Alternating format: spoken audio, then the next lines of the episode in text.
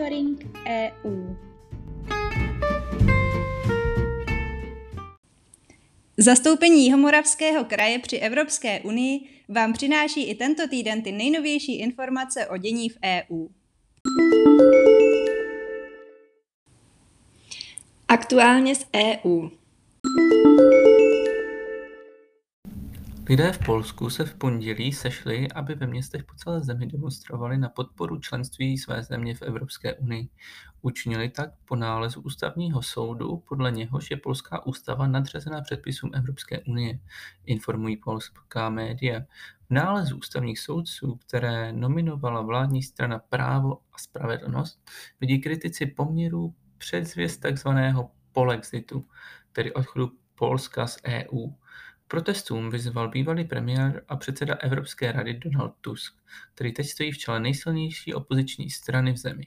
Vláda premiéra Mateuse Moravěckého sice popírá, že by pomýšlela na odchod z EU, někteří členové vedení vlády strany však nedávno použili rétoriku, která naznačovala, že to jejich cílem je.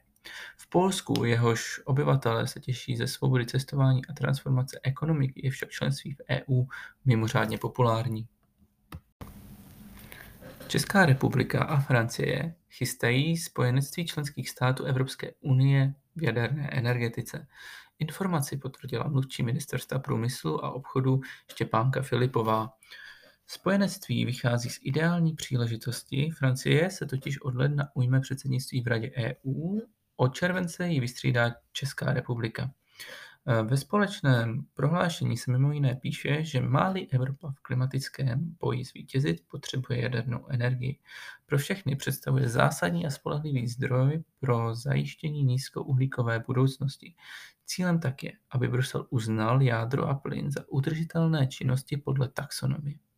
K závěru se připojili také Bulharsko, Finsko, Chorvatsko, Maďarsko, Polsko, Rumunsko, Slovensko a Slovinsko, uvedla Filipová. Fran- francouzská společnost EDF eh, také patří mezi zájemce o stavbu nového jaderného bloku v Duchovanech. Polská vláda předložila parlamentu návrh zákona, který by umožnil kvůli množství ilegálně přecházejících migrantů postavit na hranici s Běloruskem vysokou zabezpečenou zeď. Plánované náklady se pohybují kolem 1,6 miliardy zlotých, to je 8,87 miliardy korun. Polsko kvůli uvedenému migračnímu tlaku začalo už koncem srpna na hranici s Běloruskem stavět drátěný plot a záterasy z osnatného drátu. To je však evidentně málo účinné. Ve zveřejněném odůvodnění návrhu se mimo jiné uvádí, že od začátku letošního ledna do konce září polská pohraniční stráž zabránila 9287 pokusům o ilegální přechod hranic s Běloruskem. Z toho za poslední dva měsíce bylo těchto případů kolem 8000. O předloženém návrhu by zákonodárci měli jednat koncem týdne. Národní konvent o Evropské unii zveřejnil svá doporučení, která jsou výstupem národní diskuze o programu předsednického tria Francie, Česká republika, Švédsko. Diskuze se zúčastnili zástupci státní správy obou komor parlamentu České republiky, hospodářských a sociálních partnerů společně s reprezentanty, reprezentanty evropských institucí neziskového sektoru a akademickými pra, pracovníky. Debata se zaměřila na tři otázky. První, jaké jsou společné a rozdílné programové priority TRIA? Za druhé, na jaké priority by se měl 18-měsíční program zaměřit? Za třetí, jak by měly země TRIA spolu komunikovat a koordinovat činnost během výkonu předsednictví. Kompletní přehled výsledných doporučení najdete na stránkách kanceláře Jamorského kraje. Zprávy z evropských institucí.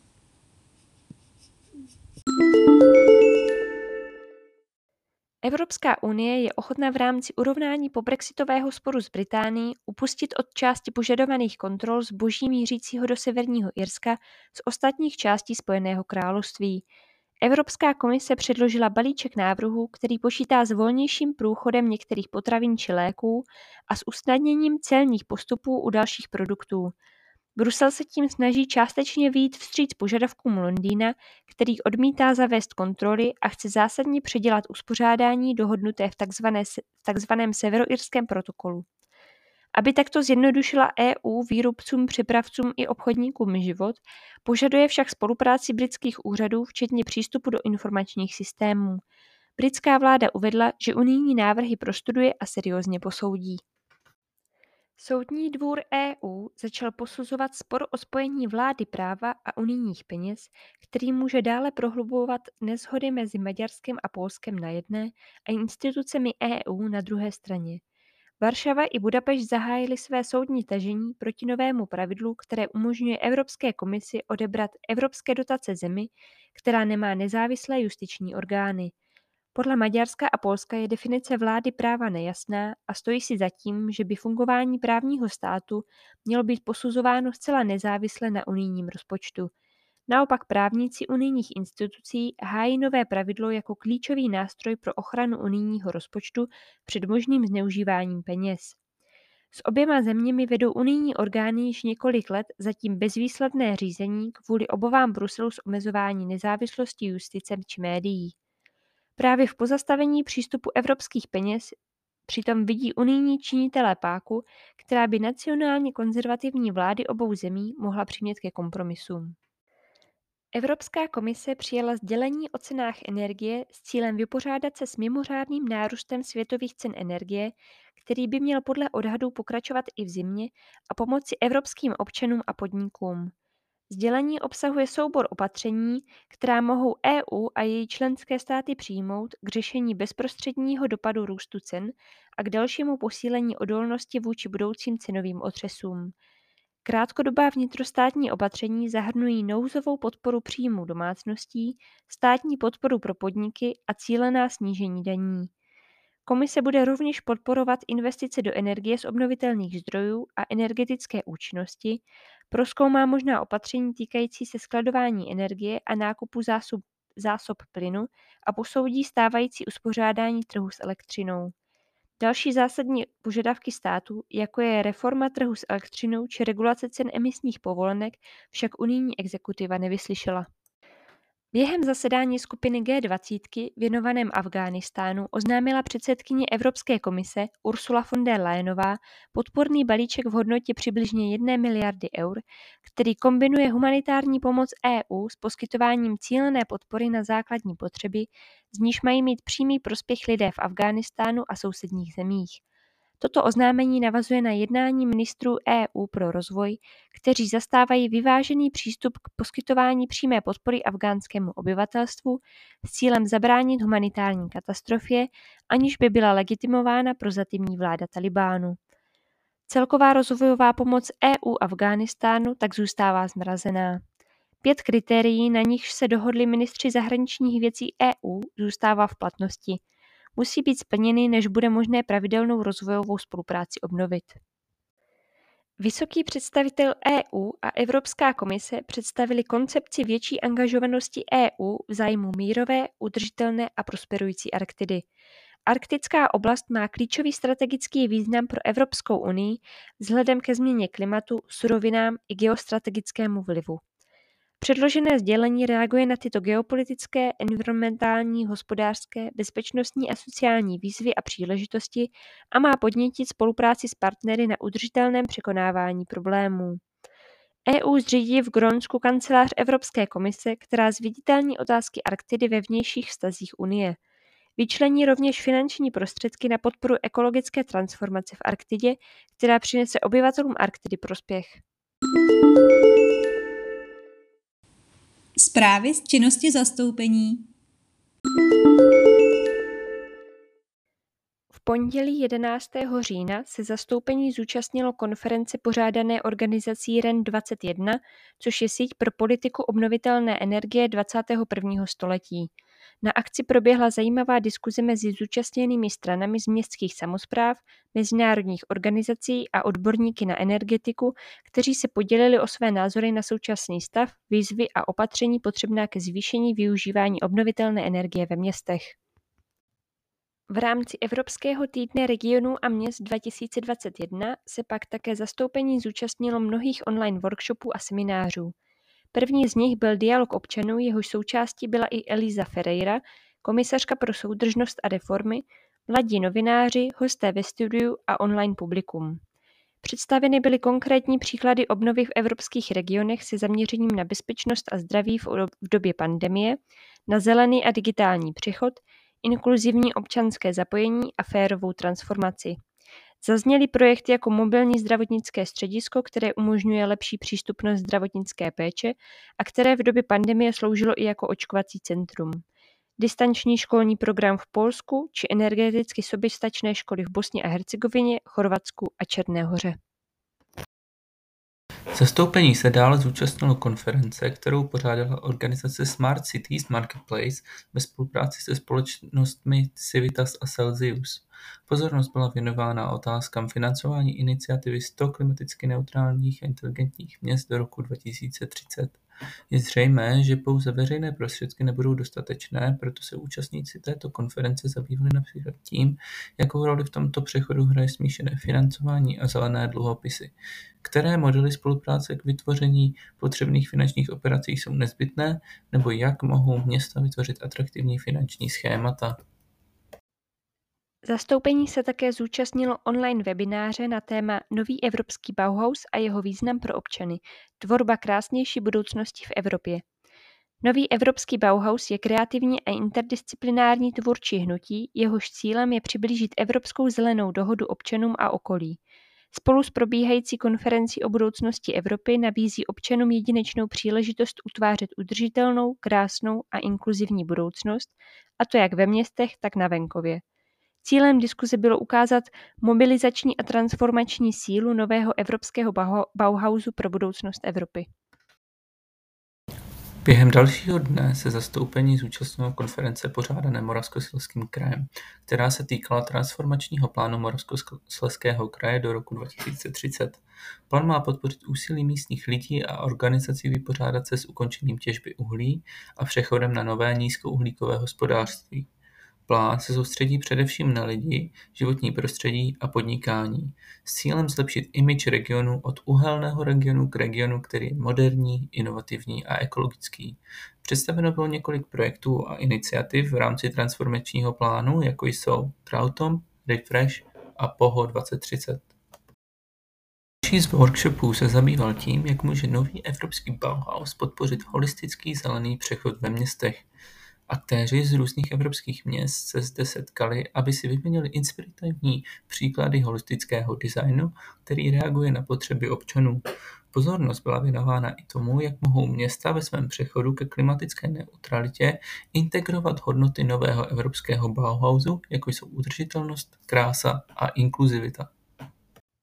V rámci online webináře na téma digitální transformace pro malé a střední podniky přidaná hodnota regionálních evropských digitálních inovačních center postavených na strategii chytré specializace diskutovali zástupci Evropské komise z oddělení digitální transformace průmyslových ekosystémů a chytrý a udržitelný růst a zástupci Evropských digitálních inovačních center ze dvou regionů. Chytrá specializace je strategický přístup k ekonomickému rozvoji regionu v oblastech výzkumu a inovací. Představuje proces identifikování příležitostí a pozitivních stránek regionu, který může profitovat ze specializace v konkrétní oblasti vědy či technologie. Cílem webináře bylo poukázat na to, jak jsou inovační centra zahrnuta v regionálních strategiích chytré specializace, jak jsou součástí vývoje a implementace chytrých řešení. V rámci středečního programu se zastoupení zúčastnilo konference na téma Politika soudržnosti a nástroj předstupní pomoci NPP při dvojí transformaci. Zkušenosti místních a regionálních orgánů. Místní a regionální orgány již dlouho využívají politiku soudržnosti k realizaci projektů, které skutečně a významně mění životy občanů. V současné době je jejich úloha při podpoře obnovy a zvyšování odolnosti EU zásadnější než kdykoliv předtím. Účastníci diskuze se zaměřili na komplexní využívání fondů EU místními a regionálními orgány a představili osvědčené postupy při provádění dvojího přechodu na místní úrovni. Zastoupení se dále zúčastnilo online webináře na téma Věda a inovace pro zotavení, regiony podporující ekologické zotavení Evropy. Regiony a města jsou klíčovými hráči při řešení hlavních společenských a environmentálních výzev, kterým EU čelí, aby dosáhla zelené a digitální budoucnosti Evropy.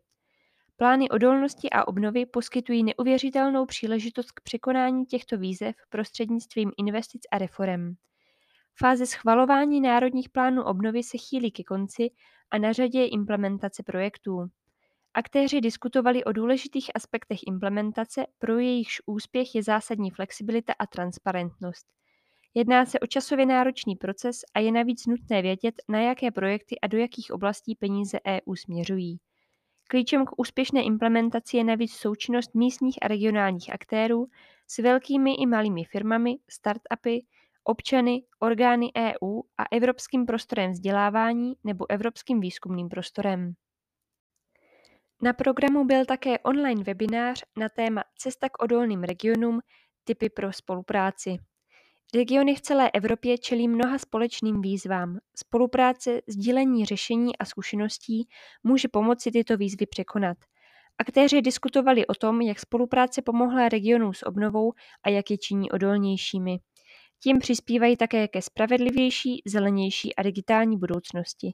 Klíčem k úspěšné spolupráci je vytyčení cílů, kterých chtějí jednotliví aktéři dosáhnout, úzká spolupráce s tvůrci politik a představování příkladů úspěšné spolupráce z praxe. Další z workshopů proběhl na téma Věda a inovace jako nástroje pro obnovu Evropy. Věda pro zelenou dohodu, důkazy pro politiku v regionech a městech. Regiony a města jsou klíčovými aktéry při plnění ambiciózních cílů v rámci přechodu na ekologickou ekonomiku. Je třeba je podporovat a poskytnout jim přizpůsobené nástroje, aby mohli navrhovat a provádět politiky založené na důkazech, které se zároveň orientují na inovace.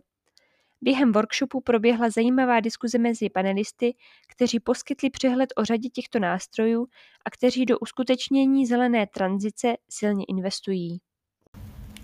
Zastoupení nechybělo ani na semináři, který se zabýval inovací a soudržností v rámci odolného zeleného a digitálního přechodu. Společným cílem na místní a regionální úrovni je tento přechod umožnit. Prezentovány proto byly různé osvědčené regionální postupy, které ukázaly, jak fondy soudržnosti podporují občany a staví je do centra dění. Příklady zahrnovaly sociálně inovativní řešení ve venkovských přechodových regionech, strategie digitalizace a softwarové programy vybudované v reakci na zdravotní krizi.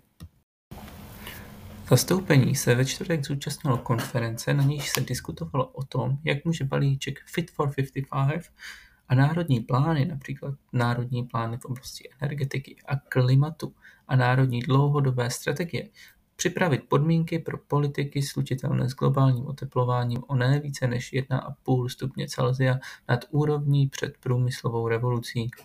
Konference se zúčastnil například Diederik Samson, vedoucí kabinetu prvního místopředsedy Evropské komise France Timmermanse, který představil další kroky v rámci balíčku Fit for 55. Kromě toho zde byl představen eh, nedávný výzkum společnosti Climate Analytics o způsobech snižování emisí v EU slučitelných s nárůstem světové průměrné teploty o nejvýš 1,5 stupně Celsia. V rámci týdne udržitelné energie v EU se zastoupení ve čtvrtek zúčastnilo online webináře pořádaného Evropskou aliancí pro energetický výzkum. Dosažení klimaticky neutrální společnosti do roku 2050 je jednou z hlavních politických priorit Evropy. Webinář s názvem Nad rámec technologií přechod na čistou energii pro klimaticky neutrální, chytrá a krásná města poukazoval na města jako na základní kameny k dosažení klimatické neutrality celé EU. Přechod na čistou energii vyžaduje systémovou, meziodvětvovou a mezioborovou perspektivu k dosažení milníku 100 klimaticky neutrálních a chytrých měst do roku 2030 a zvýšení tohoto cíle na 100 000 do konce století vyžaduje inovace, které vyžadují další úsilí v oblasti výzkumu a inovací. Cílem webináře bylo upozornit na potřebu rozvoje transdisciplinárních inovačních kapacit a začlenění přístupů z dola jako cesty k uskutečnění přechodu na čistou energii ve městech. V rámci Evropského týdne měst a regionů se zastoupení dále zúčastnilo konference na téma oblasti pro rozvoj podnikání neboli Business Improvement Districts, zkráceně BIT, budoucnost rozvoje měst. Díky BIT je rozvoj měst efektivnější, ekologičtější a inkluzivnější. Model BIT je užitečným nástrojem v postcovidové éře jako osvědčená metoda s širokou použitelností. Na tomto zasedání účastníci diskutovali o příležitostech, výzvách a postupech při zavádění modelu BIT do svých rozvojových strategií. Na programu byla také konference, na níž poslanci Evropského parlamentu a výboru regionů diskutovali s komisařkou Elízou Ferreirou o dodržování zásady partnerství v nové fázi programování a o synergiích s dalšími politikami a nástroji. Mimo jiné se zabývali také bezprecedentní výzvou formování a realizace investičních programů podporovaných novým rozpočtem EU a nástrojem Next Generation EU. V pátek se zastoupení zúčastnilo konference, kterou pořádal Evropský výbor regionů na téma Regionální a místní barometr, kde byl diskutován stav evropských regionů a měst a také názory místních politiků a občanů na budoucnost Evropy. Účastníci diskuze se věnovali tématům jako dopad pandemie COVID-19, hospodářské a sociální politiky, veřejné finance a místní aspekty změny klimatu a přizpůsobení se této změně a další.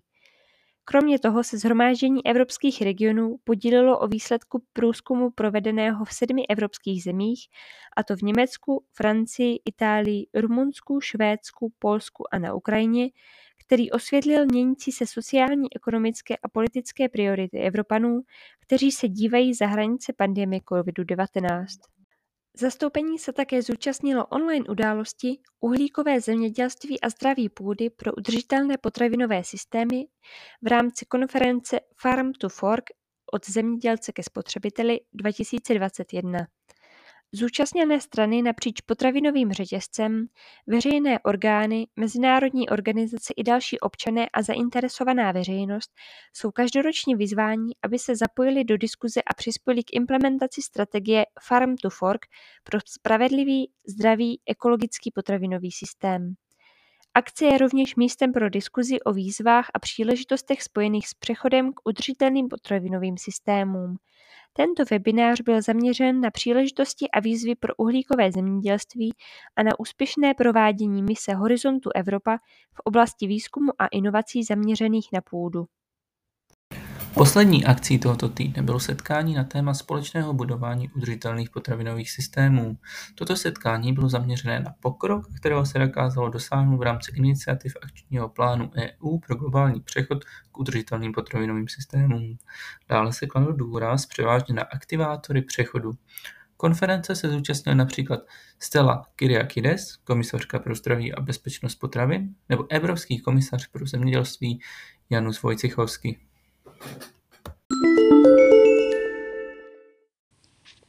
Celý monitoring EU si také můžete přečíst na našich webových stránkách www.kjmk.eu